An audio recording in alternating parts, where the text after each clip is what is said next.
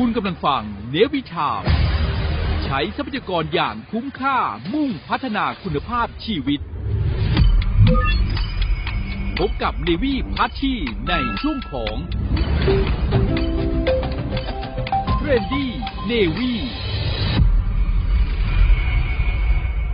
สวัสดีค่ะท่านผู้ฟังคะพบกันทุกวันพุธใน Trendy Navy และเช่นเคยนะคะ ช่วงแรกของรายการ จะเป็นช่วงของ Time for Teen by พี่ปุ๋ยชลดาค่ะ ที่มักจะมีเรื่องราวดีๆ มาเล่าสู่กันฟัง และตอนนี้ค่ะ พี่ปุ๋ยก็มานั่งอยู่กับเราแล้วนะคะ สวัสดีค่ะพี่ปุ๋ยค่ะ สวัสดีค่ะ คุณพัชชีค่ะ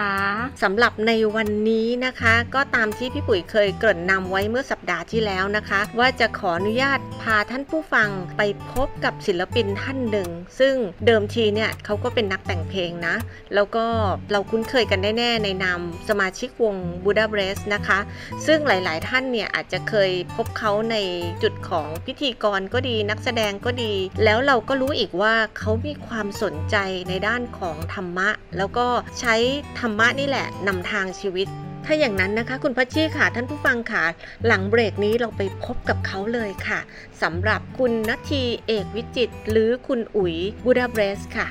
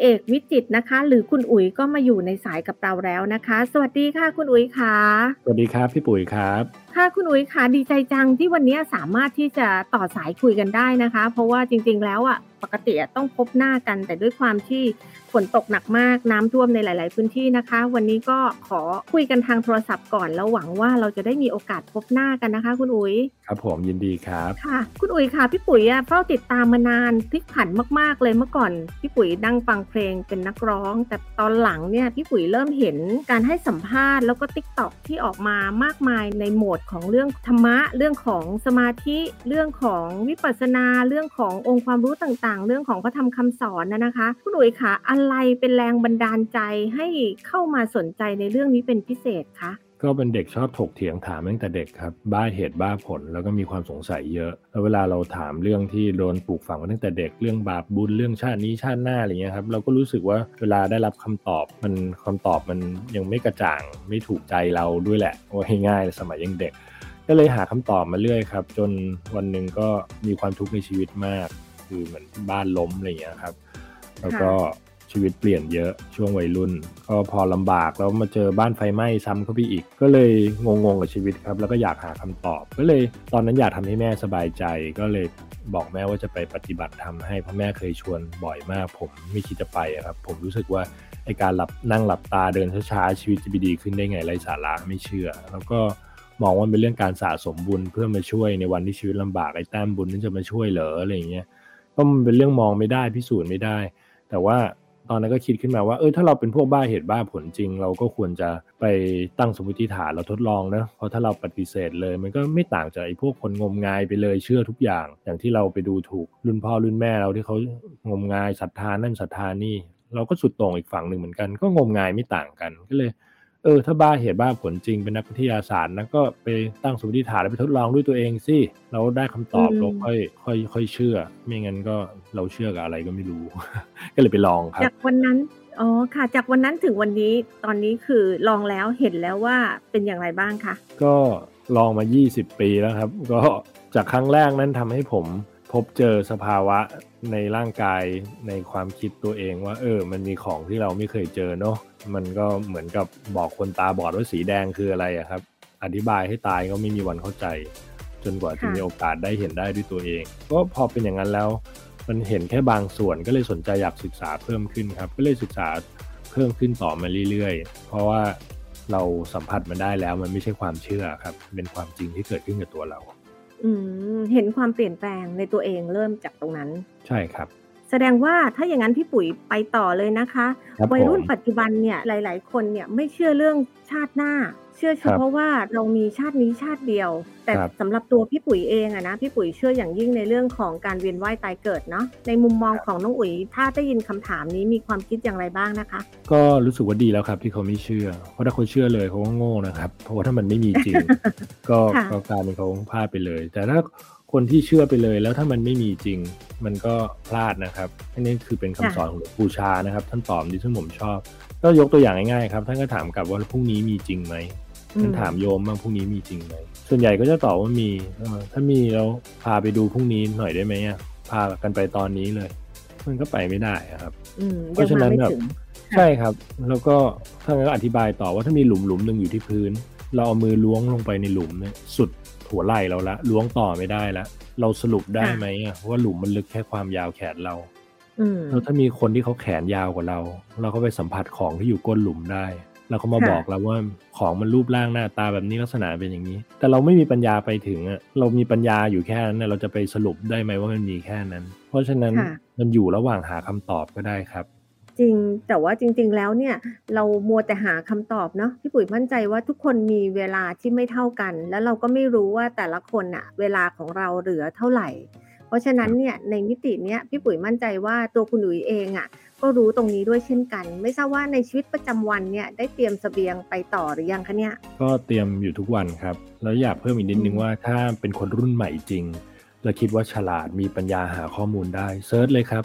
ใน Google ในต่างประเทศมีองค์กรที่เขาทำเรื่องการกลับชาติมาเกิดเนี่ยหาเคสได้เป็นพันเป็นหมื่นเคสทั่วโลก มันพิสูจน์ได้จนไม่รู้จะพิสูจน์ยังไงแล้วครับ อืม จริงค่ะ พี่ปุ๋ยก็เคยอ่านพบนะ แม้กระทั่งเป็นคุณหมอที่เป็นชาวอเมริกันนะคะ นักจิตวิทยา ตอนแรกเขาก็ไม่เชื่อเรื่องนี้ ปรากฏว่าไปมีเคสเด็กที่เขาจำเรื่องราวสมัยที่เป็นพบที่แล้วของเขาได้ แล้วเขาก็ระบุพูดถึงชื่อคุณพ่อคุณแม่ จนคุณหมอท่านเนี้ยพาไปพบคุณพ่อคุณแม่ในพบก่อนของเขา แล้วก็รู้ว่าเขามีลูกอยู่จริง แล้วก็เสียชีวิตไปจริง อันเนี้ยก็เป็นอีกหนึ่งข้อพิสูจน์ใช่ไหมอัคะนอันเนี้ยมีเป็นพันเคสนะครับ ทุกทวีปทั่วโลกแอฟริกาก็มีเอเชียก็มียุโรปมันอืมก็มีตะวันออกกลางก็มีมีทุกทวีปในโลกครับ แล้วมีหลายพันเคส ที่พาเด็กกลับไปบอกได้หมดทุกอย่าง แม้กระทั่งรหัสตู้เซฟ หรือแม้กระทั่งทะเบียนปืนที่มีเฉพาะเจ้าตัวที่เคยรู้ แม้กระทั่งลูกหลานเขายังไม่รู้ มันเป็นไปอืมไม่ได้ครับที่แบบจะมีข้อมูลเหล่านี้ ซึ่งอันเนี้ยครับมันมันมันเลยข้อถกเถียงไปแล้ว แต่ว่าที่ยังถกเถียงกันอยู่ เพราะว่าเรื่องความเชื่อศาสนา เพราะว่าบางศาสนาเขาบอกว่ามันไม่มีตายแล้วสูญเพราะฉะนั้นค่ะมันก็หักล้างกับความเชื่อที่เขามีกันมาเป็นพันปีก็รับไม่ได้อยู่แล้วละครับ มันก็เป็นเรื่องผลอืมประโยชน์ด้วยอีกหลายอย่าง แต่ถามว่าถ้าเอาข้อมูลหลักฐานทางวิทยาศาสตร์ ทางการหาข้อมูลเนี่ยมันมันมีมันมีเยอะจนไม่รู้จะเยอะยังไงแล้วครับ จนคนเลิกถกเถียงกันไปแล้วครับกับสำหรับคนหาคำตอบเรื่องนี้ ตอนนี้มีอีกประเด็นหนึ่งด้วยซ้ำไปค่ะ คุณอุ๋ยครัค่ะบพี่ปุ๋ยมีความรู้สึกว่านำพาให้ข่าวสารแบบเนี้ยนำพาให้คนเริ่มหันหลังให้พระ เริ่มหันหลังให้วัด แล้วก็มีความรู้สึกว่าเอ๊ะไปทำบุญเนี่ยเราก็ไม่มั่นใจแล้วว่าตรงนั้นเนี่ยเป็นพระสงฆ์แท้พระสงฆ์เทียมหรือเปล่า ตรงเนี้ยน้องอุ๋ยมีมุมมองยังไงบ้างคะทำยังไงในความคิดของพี่ปุ๋ยนะ พระสงฆ์คือธรรมทูต ท่านมีภารกิจที่สำคัญก็คือ เผยแผ่พระธรรมคำสอน ให้พระพุทธศาสนาอยู่คู่กับสังคม อันเนี้ย แต่ก็ปฏิเสธไม่ได้เนาะคนเราก็มีหลากหลาย ก็มีบางคนที่ใช้ช่องทางเนี้ยเป็นช่องทางหากิน เป็นทางลัด แล้วก็ทำให้เอ่อเรื่องของพระพุทธศาสนาเสียหาย ก็ผมไม่ได้มองว่าศาสนาจะเสื่อมไปนะครับ ผมมองว่ามันเป็นเรื่องบุคคล ผมชอบที่ท่านชยสาโรนะครับ เป็นพระชาวต่างชาติที่บวชอยู่เมืองไทยมาหลายสิบปีนะครับ หลายสิบพรรษาแล้วก็เปรียบท่านเปรียบเทียบง่ายๆอย่างเงี้ยครับว่าถ้าถามว่า ระสามแสนรูปเนี่ยคิดว่าจะมีพระไม่ดีหนึ่งเปอร์เซ็นเป็นไปได้ไหม ในประเทศไทย พระที่ไม่ดีพระที่ผิดวินัยเนี่ยหนึ่งเปอร์เซ็นเป็นไปได้ไหมสำหรับผมมันน่าจะเป็นไปได้ใช่ไหมครับ เป็นไปได้ง่ายๆแล้วน่าจะเยอะกว่านั้นด้วยใช่สามแสนรูปถ้าหนึ่งเปอร์เซ็นก็สามพันรูปแล้วครับสามพันรูปเนี่ยอืมเพราะปัจจุบันมีพระสงฆ์สามแสนรูปในเมืองไทย ถ้าหนึ่งเปอร์เซ็นก็สามพันรูปสามพันรูปถ้าออกค่ะข่าว วันละรูป ออกข่าวทีวีหนังสือพิมพ์เนี่ยวันละรูปพระไม่ทุกดีวันก็ยังเกินเลยเจ็ดแปดปีอะค่ะมีข่าวทุกวันอย่างนี้ควรจะมองว่าศาสนาอืมเสื่อมไหมครับก็อีกสองแสนเก้าหมื่นสองแสนเจ็ดหมื่นแบบเออที่เป็นพระดีอะเนี่ยครับเราอยู่ที่มุมมองนะครับ แล้วก็ต้องยอมรับว่าคนยังมีกิเลสเขาถึงมาบวช เขาก็ลูกหลานชาวบ้านนี่แหละครับ จะหวังว่าเป็นพระอรหันต์สมบูรณ์พร้อมมันคงจะยาก แต่ว่ามันก็มีกฎเกณฑ์อยู่ว่าแค่ไหนเรียกว่าประราชิก เสพเมถุนค่ะไปมีอย่างนี้ไม่ได้ เอาของคนอื่นเกินห้ามาศกหรือประมาณ 20 บาทในยุคปัจจุบันโดยที่เขาไม่อนุญาตหรือขโมยอะปาราชิก อย่างเงี้ยเขาเขาก็มีค่ะกฎเกณฑ์ เพราะฉะนั้นเราชาวพุทธถ้าเจอพระไม่ดีตักเตือนได้ครับ แต่ตักเตือนนะครับไม่ใช่ด่า ตักเตือนด้วยความเมตตา ถามเลยครับ ไปเจอพระเดินซื้อของเล่นซื้อ ช้อปปิ้งไปเที่ยวห้างอย่างเงี้ยเดินก็ไปถามนะครับว่าท่านครับทำอย่างนี้ได้ด้วยเหรอครับ หรือถามข้ออัดข้อทำเลยที่เราสงสัย แล้วดูว่าท่านจะตอบยังไง ผมว่าอันเนี้ยอืมอย่าลืมว่าศาสนาพุทธประกอบด้วยอุบาสกอุบาสิกาด้วยนะครับ ไม่ใช่พระสงฆ์อย่างเดียว เพราะฉะนั้นค่ะถ้าไม่มีคนใส่บาตรพระก็อยู่ไม่ได้ครับนั่นเป็นเหตุผลว่าค่ะในพระบุตุชนถึงเตือนพระได้ ก็ตักเตือนกันด้วยความเมตตาถามได้เตือนได้ครับ แล้วก็ผมว่าต้องเข้าใจให้ถูกนะครับว่าการทำบุญ บางคนบอกว่าทำบุญกับพระไม่ดีจะไม่ได้บุญมันมีสิ่งที่เรียกว่าสังฆทานนะครับ สังฆทานไม่ใช่ถังเหลือง สังฆทานแปลว่าทำโดยไม่เจาะจงพระ จะให้อะไรก็ได้ครับ ซื้อยาพารามาแผงหนึ่งก็ได้ ซื้อยาหมองกระปุกหนึ่งก็ได้แล้วไปถวายที่วัดบอกขอถวายสังฆทาน ก็คือไม่เจาะจงพระให้เป็นส่วนกลาง พระรูปไหนต้องการใช้แล้วขาดสิ่งนั้น ก็เบิกไปใช้ได้ อันนี้เป็นการสงเคราะห์หมู่สงฆ์โดยรวม โดยจะไม่เจาะจงพระ อันเนี้ยในพระวินัยในพระไตรปิฎกก็เขียนว่าอันนี้สงฆ์มากกว่าไปทำบุญกับพระอรหันต์อีก เพราะถือว่า support หมู่สงฆ์โดยรวม จะอย่างนี้ก็ได้ครับ เราไม่ได้เจาะจงสงฆ์ก็บอกว่าทำสังฆทาน ถวายอะไรก็ได้ที่พระใช้ได้ แล้วก็ไม่ได้เจาะจงพระ น้องอุ๋ยคะมีคำถามต่อเนื่องเลยนะคะ ในกลุ่มครับของ LGBT เนาะเพราะว่าตอนนี้ครักบระแสนี้ก็มาแรงเช่นเดียวกัน แล้วก็ครับกำลังลุ้นเรื่องของ ข้อกฎหมายที่จะเอื้อให้กลุ่ม LGBT เนี่ยเขาสามารถใช้ชีวิตอยู่ได้อย่างปกติสุข แล้วก็มีชีวิตคู่ได้อย่างสมบูรณ์นะนะคะ แต่ก็มีบางท่านบางคนพี่ปุ๋ยมั่นใจว่าก็ปรารถนาที่จะบวชแล้วก็เข้าไปอยู่ในวัด หรือว่าเป็นครับเป็นพระพิสุสงฆ์อะนะคะ ตรงนี้ครับไม่ทราบในมุมมองของคุณอุ๋ยมีแนวคิดยังไงบ้างคะอธิบายง่ายๆอย่างนี้ให้ใจก่อนครับว่าการเข้าถึงธรรมะหรือการศึกษาธรรมะเนี่ย บรรลุได้ทุกเพศนะครับ จะเป็นค่ะเพศไหนก็บรรลุได้มันเป็นแค่ทางร่างกายนะครับ แต่ว่าไม่จำกัดอยู่แล้วเพราะมันการเข้าถึงสัจธรรมที่แท้จริง ไม่จำกัดเพศ แต่การเข้ามาเป็นนักบวชเนี่ยก็ต้องเข้าใจก่อนว่าเข้ามาเพื่อฝืนกิเลส การมีเพศสัมพันธ์นี่คือพื้นฐานของสัญชาตญาณมนุษย์ เพราะฉะนั้นถ้าการที่จะมาพ้นจากทุกข์เนี่ยคือการทวนกระแสกิเลสก็ต้องฝืน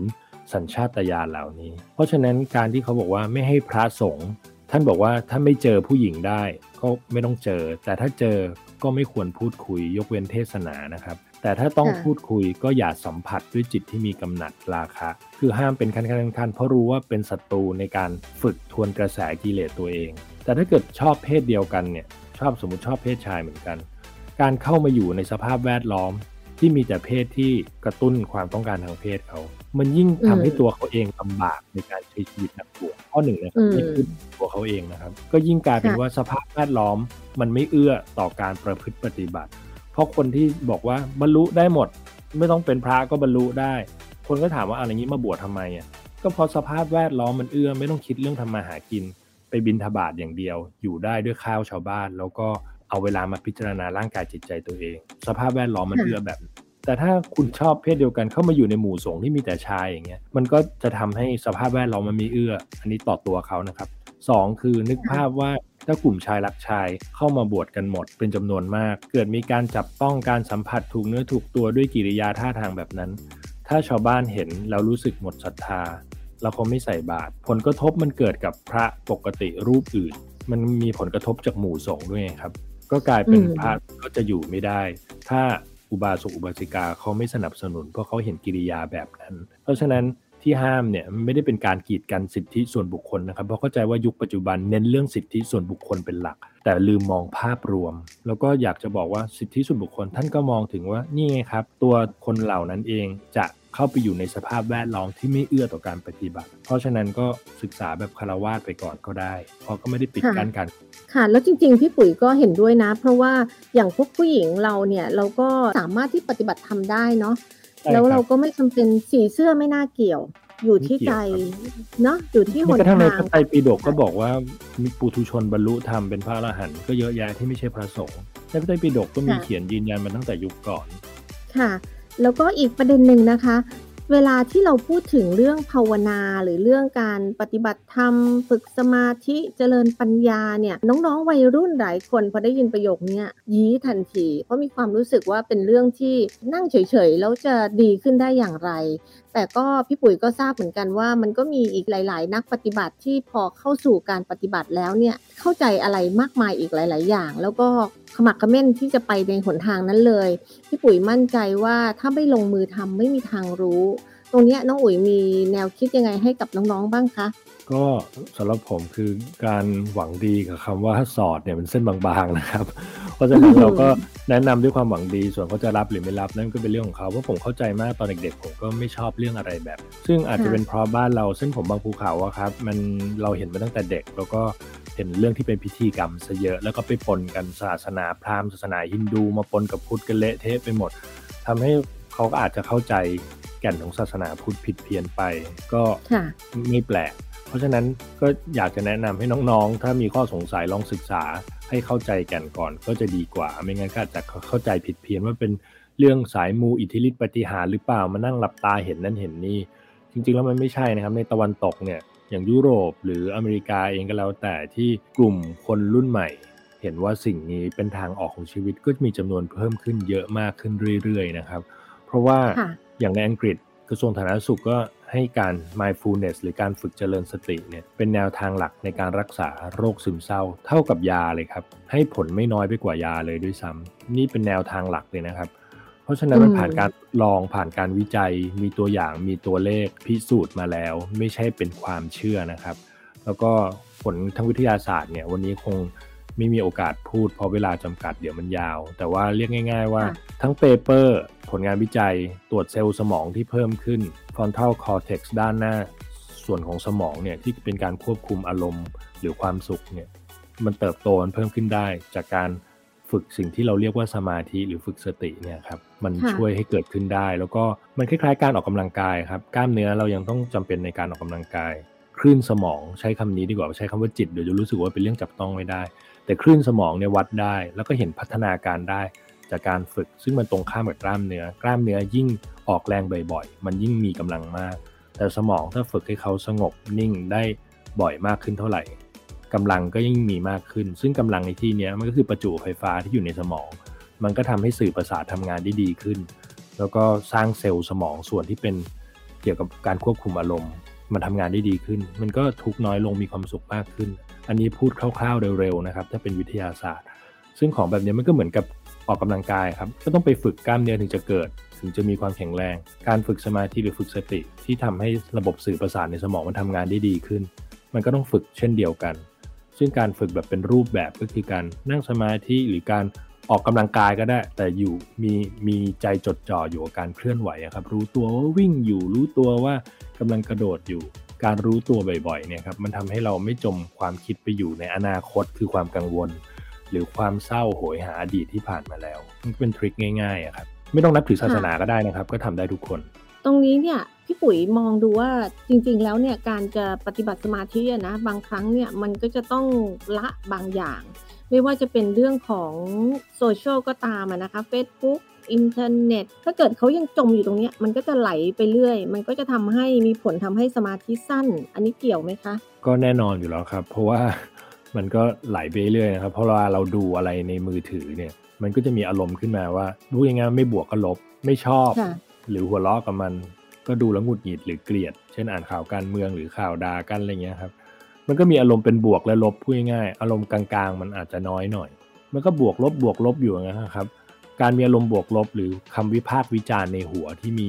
อยู่เนี่ย มันก็คือการส่งใจออกไปข้างนอกเปลี่ยนเรื่องไปเรื่อยๆด้วยอย่างรวดเร็ว มันก็ทำให้สมาธิมันสั้นนะครับ ก็ไม่แปลกที่จะเป็นคนเป็นซึมเศร้ามากขึ้นเรื่อยๆ ตามโลกที่ คนอยู่ในโซเชียลมีเดียมากขึ้นเรื่อยๆเพราะว่ามันเกิดค่ะการเปรียบเทียบโดยไม่รู้ตัวเอ๊ะคนรุ่นเดียวกันทำไมเขามีนั่นมีนี่เขาไปถึงไหนทำไมเรายังไม่มีเปิดเกิดการเปรียบเทียบโดยไม่รู้ตัวแล้วก็ด้อยค่าตัวเองว่าเรามันห่วยเรามันไม่ดี หรือบางคนอาจจะมีความทะยานอยากขึ้นมาว่าอยากมีอย่างนั้นบ้างต้องเป็นอย่างนั้นให้ได้บ้าง ซึ่งบางคนบอกว่าอ้าวมีก็ไม่ดีเหรอทำให้พัฒนาตัวเองแต่การพัฒนาตัวเองมันพัฒนาด้วยแรงจูงใจจากภายในจะมีประโยชน์กว่าทุกข์น้อยกว่า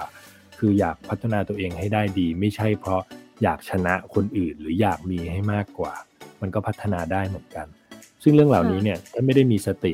มานั่งรู้ทันอารมณ์ตัวเองเนี่ยครับยากเพราะเราก็จะไหลไปตามอารมณ์เลย แล้วก็จะกลายเป็นอารมณ์สวิงไปสวิงมาเดี๋ยวบวกเดี๋ยวลบเดี๋ยวบวกเดี๋ยวลบกลายเป็นคนควบคุมอารมณ์ตัวเองยาก ก็ไม่แปลกที่จะเป็น โรค anxiety วิตกกังวลหรือเป็นซึมเศร้าตามสถิติที่มันเพิ่มขึ้นทุกวันเนี่ยครับจริงๆนะพี่ปุ๋ยเห็นด้วยเลยเมื่อก่อนเนี่ยพี่แทบจะไม่รู้จักคำว่าซึมเศร้าเลยนะ แต่เดี๋ยวนี้ฮอตฮิตมาก แล้วหลายชีวิตก็จบลงด้วยความที่ว่าเป็นโรคซึมเศร้าแล้วก็ตัดสินใจจบชีวิตตัวเองด้วยภาวะใดก็ตามอะนะคะ ทีนี้ในเรื่องของโซเชียลมีเดียพี่ปุ๋ยก็แอบเห็น แล้วก็เห็นด้วยอย่างยิ่งว่าหลาย ๆ คนเนี่ยอย่างใน Facebook ก็ตามเนี่ยเวลาที่เขาโพสอะไรไปปุ๊บเนี่ย สิ่งที่ตามมาก็คือนั่งจ้องดูยอดไลค์แล้วชีวิตจะรู้สึกวันนั้นจะอับเฉาในทันที ถ้ายอดไลค์แบบนิดเดียว หรือจะมีความรู้สึกว่าจิตจะเศร้าหมองเลยเนาะอันนี้น้องอุ๋ยเห็นด้วยไหมคะ เห็นด้วยครับก็ดูอืมสารคดีนะครับ ชื่อ Social Dilemma เขาสัมภาษณ์คนคิดปุ่มไลค์เนี่ยครับเขาบอกว่าเขาเริ่มต้นด้วยเจตนาที่ดีอยากให้มนุษย์ให้กำลังใจกัน แต่กลับกลายเป็นว่าไอ้ปุ่มไลค์เนี่ยตอนหลังกลับกลายมาทำเป็นให้คนฆ่าตัวตาย เพราะว่ามานั่งจ้องไลค์อืมลงไปแล้วไม่มีคนกดไลค์แล้วรู้สึกว่าตัวเองไร้ค่า ซึ่งอย่างนี้ยผมขอลองย้อนถามตั้งคำถามนะครับว่าการที่คนจะมากดไลค์อะมันขึ้นอยู่กับว่าคุณมีค่าอย่างเดียวหรอ มันมีเหตุผลอื่นอีกไหมลองชวนคิดนะครับ เช่น การมองเห็นเนี่ยทุกคนมองเห็นของคุณเหรอ ฟีดมีคนเป็นพันล้านเนี่ยการที่ระบบ AI คอมพิวเตอร์ของ Facebook หรือ Instagram หรือ TikTok ก็แล้วแต่ เขาจะทำให้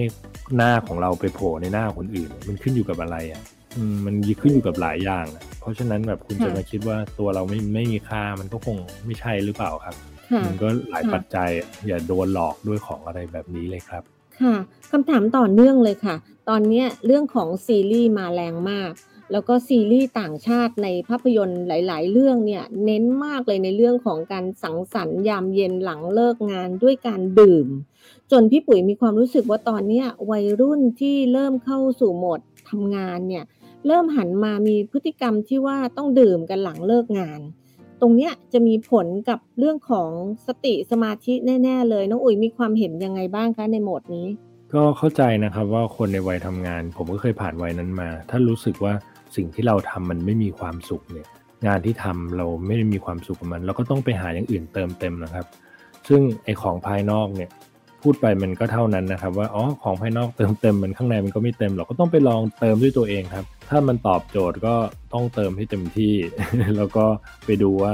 สุขภาพร่างกายมันเสียมากน้อยแค่ไหนในวันที่มันใช้ไม่ได้ เพราะผมพูดตรงๆว่ามีคนพูดเรื่องนี้มาหลายสิบปีแล้วว่า หรือเป็นหลายร้อยปีแล้วว่าเหล้ามันไม่ดียังไงมันทำลายอะไรบ้าง แต่ก็ยังเป็นของที่ขายดีอันดับต้นๆในประเทศเราอยู่ดี เพราะฉะนั้นผมพูดอีกเสียงหนึ่งมันไม่ช่วยหรอกครับ ผมชอบคำพระที่บอกว่า ถ้าสอนมันไม่ได้ให้นรกสอนมัน นรกในที่นี้ไม่ได้หมายถึงสถานที่หลังตายนะครับ หมายถึงความทุกข์ที่เขาจะต้องเผชิญ ด้วยตัวเขาเองในชีวิต เพราะฉะนั้นถ้ายิ่งพูดกับเด็กรุ่นใหม่ ผมก็แนะนำว่าก็ให้ไปเดินผ่านนรกด้วยตัวเอง จนกว่าจะตื่น เพราะไม่งั้นพูดไปมันเป็นแค่ความเห็นของผมครับ ไม่ใช่ความจริงในชีวิตเขา ก็ไปหาความจริงในชีวิตตัวเองด้วยตัวเองเลยละกัน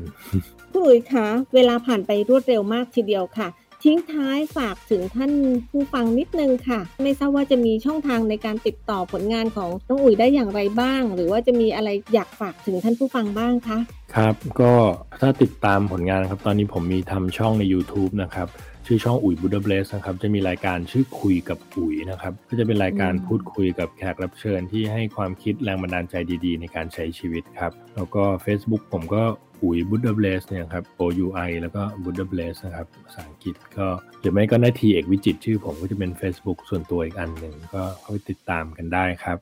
ส่วนอยากจะฝากอะไรถึงคุณผู้ฟังนะครับ ก็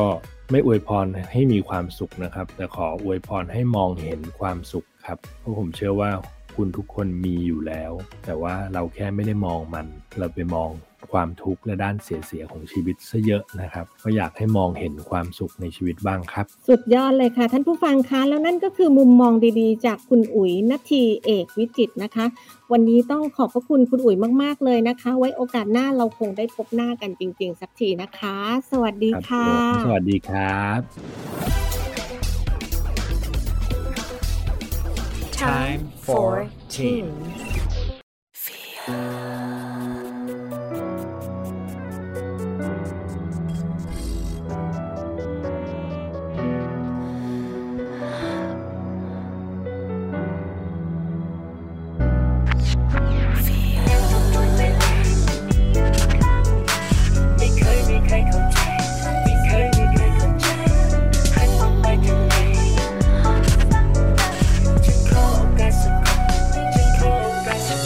ยามที่ทุกข์ใจมันอึดอัดมันจุกตรงกลาง อกเป็นเหตุของครอบ ครัวต้องแตกแยกและไม่มีทางหลบ บ้านเคยอบอุ่นแต่ตอนนี้กลับกลายเป็นป่าหมกและในยามที่โดด เดี่ยวสังคมก็หายหน้าไปกันหมดทุกครั้งที่ถามตัวเองว่าโตขึ้นมาจะทำอาชีพอะไร พ่อแม่ประคับประคองให้เรียนหนังสือแต่เราไม่เอาอะไร บางก็ติดเพื่อนหนังสือนังหาไม่เคยจะสนใจแต่พอว่ามาขายยาก็รู้ว่าเสี่ยงแต่ว่าไม่ได้เงินไว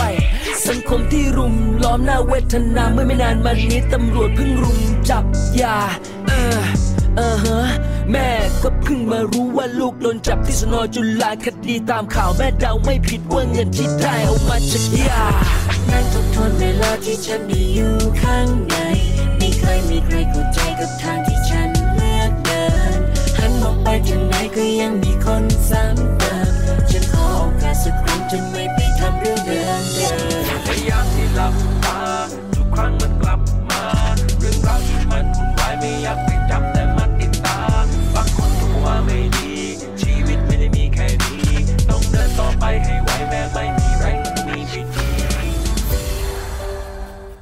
เป็นอย่างไรบ้างคะคุณพัชชีเป็นอย่างไรบ้างคะท่านผู้ฟังคะเป็นอีกเรื่องราวดีๆนะคะสำหรับคุณนทีเอกวิจิตรนะคะ แล้วท่านที่พลาดฟังในวันนี้นะคะ สามารถที่จะติดตามฟังได้ย้อนหลังใน YouTube คีย์คำว่ามูลนิธิชลดานะคะ จะมีนำลง YouTube ในบ่ายวันนี้เลยทีเดียว แล้วอีกประการหนึ่งสำหรับท่านใดที่สนใจ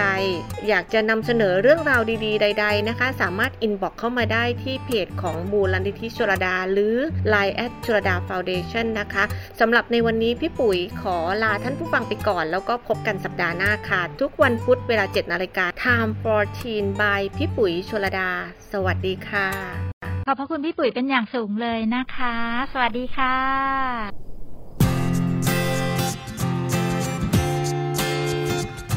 No, no, no, no, no ฟังเน่เธ อบอกฉันว่าเธอนั้นอยากไป ตามหาฝันที่ค้างอยู่ในใจ คนเราเกิดมาครั้งเดียวแล้วก็ตายไม่อยากแก่ไปแล้วมานั่งเสียดายนี่คือเหตุผลที่เธอมาบอกลาหยุดความสัมพันธ์ของเราที่มีมา เพื่ออิสระในการออกตามหา ความฝันที่เธอปรารถนา ฉันนั้นได้เรียนรู้และเข้าใจ ว่าความรักที่ยิ่งใหญ่ ไม่ใช่แค่ครอบครอง ปล่อยให้เธอไปตามความฝัน อยากให้เธอไปเพราะรักกัน คงคิดถึงเธอทุกวันแต่ฉัน เข้าใจเธอดี นกเกิดมาเพื่อบินใช่ไหม กรุงทองจะสวยสักเท่าไร คงไม่มีค่าเท่าได้โบยบินไปยังเสรี คงไม่ดีทำไมมีอิสระเสรี ชีวิตของเธอทุกคนมีสิทธิ์เลือกเองเจอปัญหาอุปสรรคที่มันน่าวันเกรง ถ้าเธอล้มเธอต้องลุกด้วยตัวเอง เป็นกำลังใจได้ผ่านแค่บทเพลง ถ้าวันไหนที่เธอนั้นโศกเศร้า ฉันคนนี้ยังคงเป็นเหมือนเก่า ที่ตรงนี้ยังมีคำว่าเราจะเป็นต้นไม้ที่คอยให้ล่มเงาฉันนั้นได้เรียนรู้และเข้าใจ ว่าความรักที่ยิ่งใหญ่ ไม่ใช่แค่ครอบครอง ปล่อยให้เธอไปตามความฝัน อยากให้เธอไปเพราะรักกัน คงคิดถึงเธอทุกวันแต่ฉัน เข้าใจเธอดี นกเกินมาเพื่อบินใช่ไหม กรงทองจะสวยสักเท่าไร คงไม่มีค่าเท่าได้โบยบินไปยังเสรีคงไม่ดีทำไมมีอิสระเสรี ไม่ดี คงไม่ดีทำไม่มีอิสระเสรีปล่อยให้เธอไปตามความฝัน อยากให้เธอไปเพราะรักกัน คงคิดถึงเธอทุกวันแต่ฉันเข้าใจเธอดี นกเกินมาเพื่อบินใช่ไหมรงทองจะสวยสักเท่าไร ม่มีค่าเท่าไรโบยบินไปยังเสรี อยากให้เธอไปตามความฝันทำตามอย่างใจได้ทุกวัน ต่างคนต่างหน้าที่กัน ยื้อกันไปเพื่ออะไรวันนี้เธอคงยังไม่พร้อมตัวฉันยินยอมและเข้าใจ คนเราถ้ามันจะใช่สักวันมันก็ต้องใช่อยู่ดี อยู่ดีทำมันไม่ใช่ยังไง มันก็ไม่ใช่อยู่ดี พบกับอีกหนึ่งช่องทางในการติดตามรับฟังสถานีวิทยุในเครือข่ายเสียงจากทหารเรือทั้ง 15 สถานี 21 ความถี่ ผ่านแอปพลิเคชันเสียงจากทหารเรือในโทรศัพท์มือถือระบบ Android เพียงเข้า Play Store พิมพ์ค้นหาเสียงจากทหารเรือ จากนั้นดาวน์โหลดแอปมาติดตั้ง ก็สามารถเลือกรับฟังสถานีและความถี่ที่ต้องการรับฟังได้ แล้วมารับฟังไปพร้อมกันนะครับ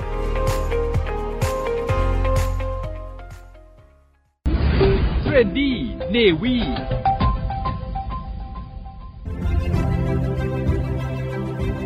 ช่วง Healthy ท่านผู้ฟังคะเรื่องของสุขภาพในวันนี้นะคะ มีหลายคนค่ะบ่นว่า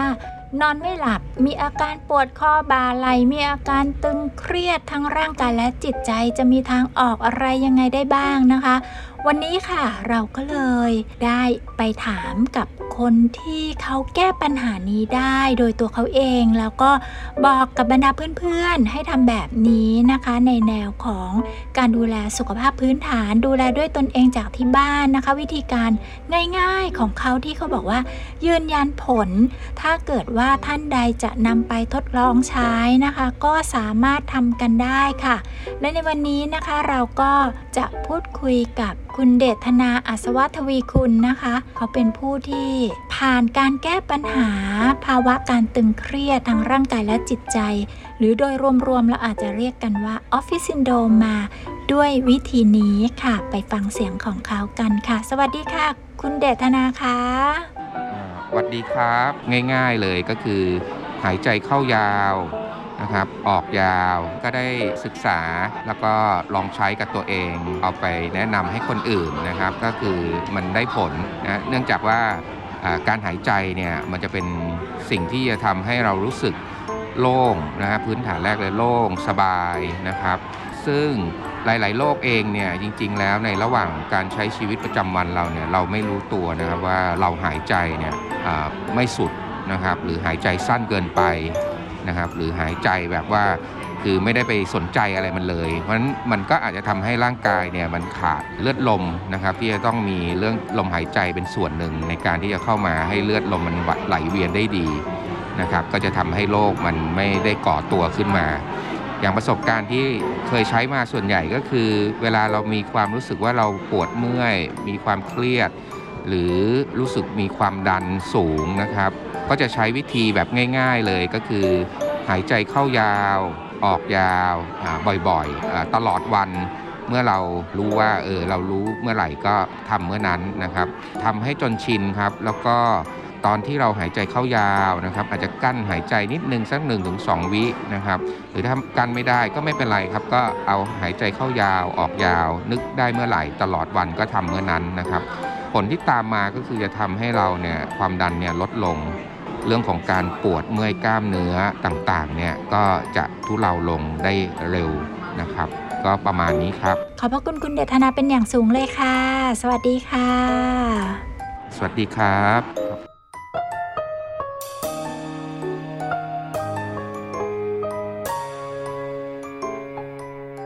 ทำดีกับเธอเท่าไรจะไม่เคยหันมาเลี้ยวแล ไม่เคยที่จะแยแสไม่เคยที่จะสนใจ ไม่เคยที่จะสงสาร ไม่เคยที่จะเห็นใจ ก็เรามันเป็นตัวร้าย ที่ไม่มีใครเขาอยากจำก็รู้ ว่าคงสู้เขาไม่ไหว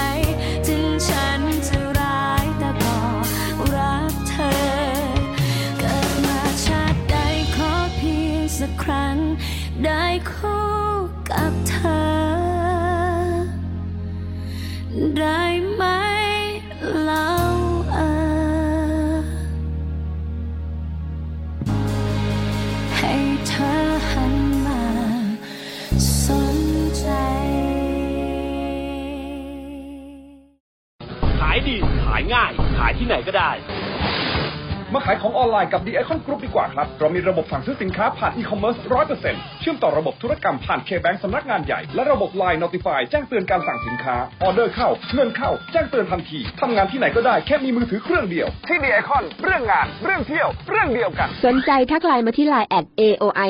555หรือโทรมาที่ 0924666055 0924666055 โทรเลย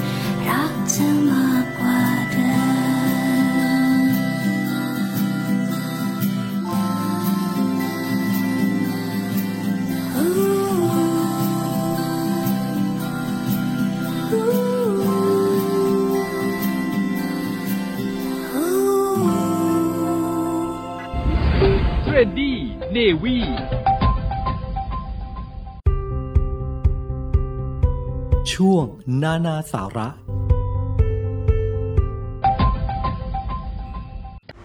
ท่านผู้ฟังคะนานาสาระกับเทรนดี้เนวีในวันนี้นะคะ เรามีเรื่องราวดีๆ ที่ทหารเรือค่ะ จะได้ร่วมเป็นส่วนหนึ่ง ของการประชุมเอเปก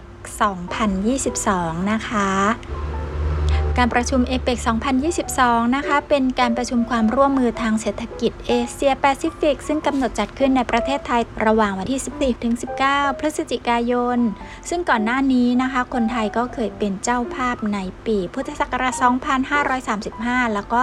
2546 มาแล้วด้วยค่ะ และสำหรับตราสัญลักษณ์ของการประชุมออกแบบโดยนายทวนนท์วงศ์ตระกูลจงนะคะ นิสิตภาควิชาสถาปัตยกรรม คณะสถาปัตยกรรมศาสตร์ จุฬาลงกรณ์มหาวิทยาลัย โดยเป็นรูปฉลอม ซึ่งเป็นเครื่องจักรสารของไททยที่ใช้ใส่สิ่งของในการเดินทางหรือว่านำไปมอบให้กับบุคคลที่เคารพในสังคมไทยจากรุ่นสู่รุ่นค่ะ ลักษณะของฉลอมนะคะ โดยปกติแล้วก็จะทำจากไม้ไผ่สะท้อนถึงการค้าที่เปิดกว้าง เชื่อมโยงมิตรภาพเข้าด้วยกัน แล้วก็เป็นมิตรต่อสิ่งแวดล้อมอีกด้วย ตราสัญลักษณ์ประกอบไปด้วยฉลอม 21 ช่อง สื่อถึงสมาชิก 21 เขตเศรษฐกิจ แล้วก็ ใช้สีน้ำเงิน ชมพู เขียว สื่อให้เห็นถึงคำขวัญของการประชุมที่ว่า เปิดกว้าง สร้างสัมพันธ์ เชื่อมโยงกันสู่สมดุลรัฐบาลไทยก็ได้เลือกศูนย์การประชุมแห่งชาติสิริกิติ์เป็นสถานที่จัดการประชุมหลักและนี่แหละค่ะ ในส่วนของกองทัพเรือนะคะ ได้รับ มอบหมายให้หอประชุมกองทัพเรือเป็นสถานที่จัดเลี้ยงรับรองผู้นำเขตเศรษฐกิจพร้อมคู่สมรสค่ะ ในการนี้นะคะคณะรัฐมนตรีก็มีมติให้วันที่ 16 ถึง 18 พฤศจิกายน 2565 เป็นวันหยุดราชการเป็นกรณีพิเศษ เฉพาะในเขตกรุงเทพมหานคร จังหวัดนนทบุรี และจังหวัดสมุทรปราการค่ะ เพื่อบรรเทาปัญหาการจราจร อำนวยความสะดวกในการเดินทางของผู้เข้าร่วมการประชุม รวมทั้งเพื่อให้การอารักขาและก็การรักษาความปลอดภัยของผู้นำเขตเศรษฐกิจเอเปกเป็นไปด้วยความเรียบร้อยและมีประสิทธิภาพสูงสุด โดยหอประชุมกองทัพเรือก็ตั้งอยู่ที่ถนนอรุณอมรินทร์แขวงวัดอรุณ เขต บางกอกใหญ่กรุงเทพมหานครนะคะ ซึ่งได้เริ่มดำเนินการก่อสร้างมาตั้ง้งแต่ 2545 แล้วล่ะค่ะสำหรับงานสำคัญสำคัญที่เคยจัดขึ้นที่หอประชุมกองทัพเรือนะคะ ก็คืองานเลี้ยงรับรองการประชุมสุดยอดผู้นำเอเปก2003 ค่ะ การแสดงกระบวนเรือพระราชพิธีในงานฉลองสิริราชสมบัติครบ 60 ปี ของในหลวงร9ในปีพุทธศักราช 2549 รัฐพิธีเปิดประชุมสมัชชาแห่งชาติในปี 2549 รัฐพิธีงานสโมสรสันนิบาตในปี2551 พิธีพระราชทานปริญญาบัตรของมหาวิทยาลัยมหิดลนะคะ ซึ่งก็จะใช้สถานที่นี้ ดำเนินการในการมอบปริญญาบัตรค่ะ แล้วก็ยังมีงานเลี้ยงรับรอง งานพิธีมอบรางวัลกินรีทองคำของเทศกาลภาพยนตร์นานาชาติกรุงเทพมหานครในปี 2547 แล้วก็ยังเคยมีการจัดคอนเสิร์ตด้วยนะคะ อย่างเช่นคอนเสิร์ตนาวาคาราบาวในปี 2548 แล้วก็ยังมีงานเลี้ยงรับรองและประกาศผลรางวัลนาตราชในปี 2553 และ 2554 ด้วยค่ะ นอกจากนั้นก็ยังมีงานเลี้ยงรับรองผู้เข้าร่วมประชุมสภาเศรษฐกิจโลก ภูมิภาคเอเชียตะวันออกครั้งที่ 21 แล้วก็ยังมีอีกหลายหลายงานเลยค่ะ นี่ก็เป็นความภาคภูมิใจที่ได้เป็นส่วนหนึ่งของการเตรียมการในการจัดประชุม APEC 2022 นี้ค่ะ และนี่คือช่วงนานาสาระกับ Trendy Navy ประจำวันนี้ค่ะ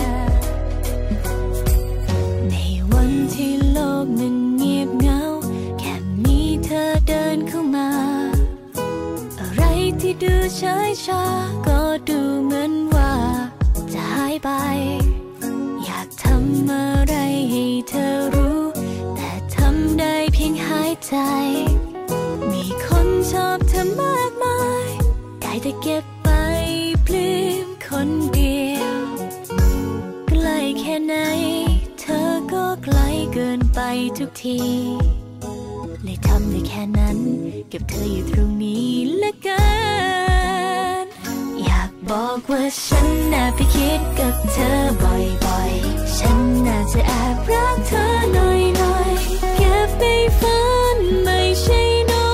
ย เธอก็คงไม่ว่า ก็เพราะฉันอาจจะฝันมากไปนิด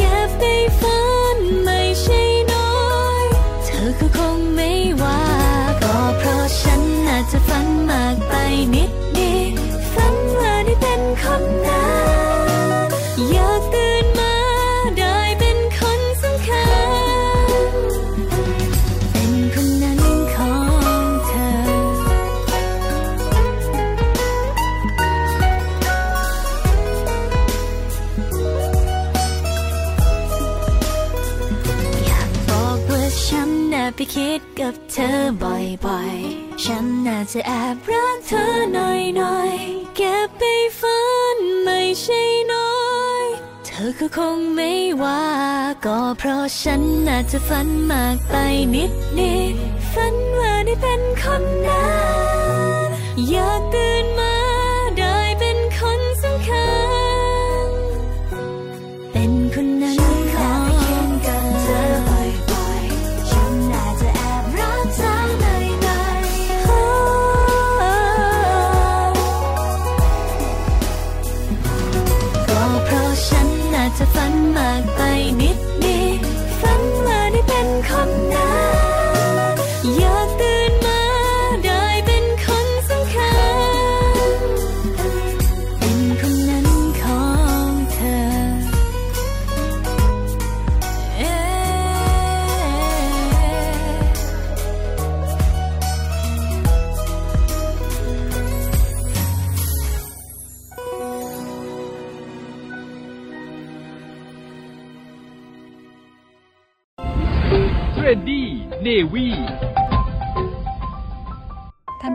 เป็นยังไงกันบ้างคะวันนี้นะคะ พี่ปุ๋ยได้พาไปคุยกับคุณอุ้ยบูดาเบสนะคะ ในช่วงของ Time 14 แล้วเรายังมีการแลกเปลี่ยนกับคุณเดชนา อัศวทวีคุณนะคะ ในเรื่องราวของการฝึกหายใจเพื่อผ่อนคลายตัวเองเพื่อที่จะมีแรงในการเดินหน้าต่อไปนะคะ ที่เราจะมีสุขภาพที่ดีไปด้วยกันค่ะอยากให้ทุกท่านนะคะ มีสุขภาพที่ดี เป็นกัปตันสุขภาพคุณภาพสูงของตัวท่านเองนะคะ วิธีการง่าย ๆ ก็อาจจะเริ่มต้นด้วยการฝึกการหายใจแบบยาวๆก็ได้นะคะ และ ในช่วงเดือนพฤศจิกายนนี้ค่ะ ที่หอประชุมกองทัพเรือ เราก็จะได้มีโอกาสร่วมงานเอสเปกกันนะคะ เอเปก2022 ที่จัดขึ้นที่หอประชุมแห่งชาติสิริกิตแล้วก็มีการจัดงานเลี้ยงรับรองที่หอประชุมกองทัพเรือค่ะ และสำหรับท่านใดที่กำลังมองหาอาชีพนะคะขายดีขายง่าย ขายที่ไหนก็ได้ ขอเชิญมาขายของออนไลน์กับ The Icon Group ซึ่งเขามีระบบสั่งซื้อสินค้า ผ่าน e-commerce 100%ค่ะ โดยมีการเชื่อมต่อระบบธุรกรรมผ่าน K-Bank สำนักงานใหญ่เลยนะคะ เป็นระบบ Line แจ้งเตือนหรือว่า Line Notification นะคะ แจ้งเตือนการสั่งซื้อสินค้า เมื่อออเดอร์เข้าหรือว่าเงินเข้าก็จะมีการแจ้งเตือนกันอย่างทันทีเลยค่ะทำงานที่ไหนก็ได้ แค่มีมือถือเครื่องเดียวเท่านั้น ที่ The Icon นะคะเขาถือว่าเรื่องงานเรื่องเที่ยวเป็นเรื่องเดียวกันนะคะ ท่านใดสนใจก็สามารถทักไลน์ไปได้เลยค่ะ ที่ Line at aoi 555นะคะ Line at aoi 555นะคะหรือว่าสามารถโทรไปได้โดยตรงนะคะที่ 0924666055 0924666055 โทรเลยนะคะ และทั้งหมดนี้ก็เป็นเรื่องราวดีๆ ที่ Trendy Navy นำมาฝากกันประจำวันนี้นะคะ ขอบพระคุณท่านผู้ฟังที่รักทุกท่านที่กรุณาติดตามรับฟัง หากว่ามีสิ่งใดที่จะให้รายการของเรา ปรับรูปแบบหรือพัฒนารายการใด ๆนะคะ ก็สามารถส่งข้อความไปได้ค่ะ ทาง Line ที่ Line ID OK are you OK Line ID OK are you OK ค่ะสำหรับวันนี้นะคะพัชชีและทีมงานผลิตรายการ Navy Time ช่วง Trendy Navy ต้องขอลาทุกท่านไปก่อนสวัสดีค่ะ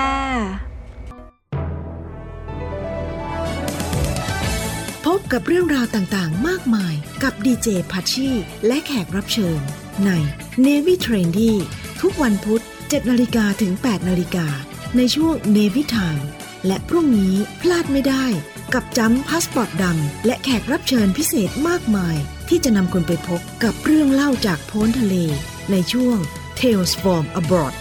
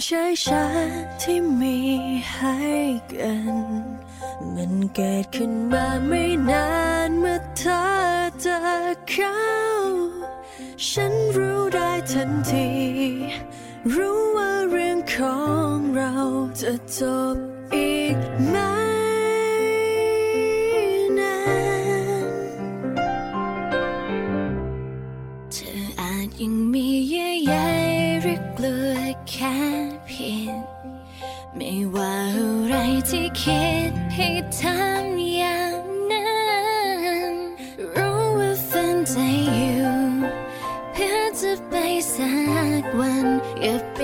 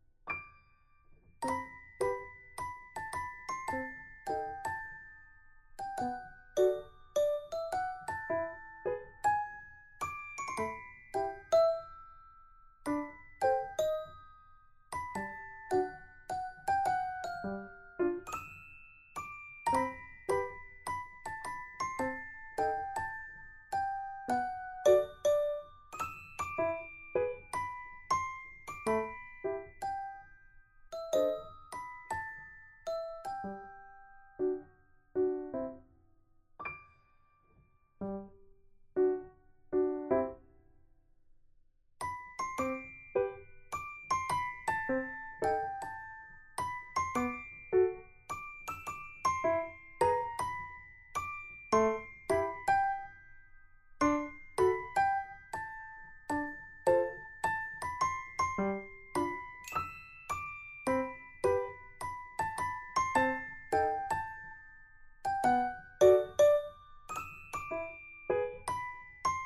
-huh.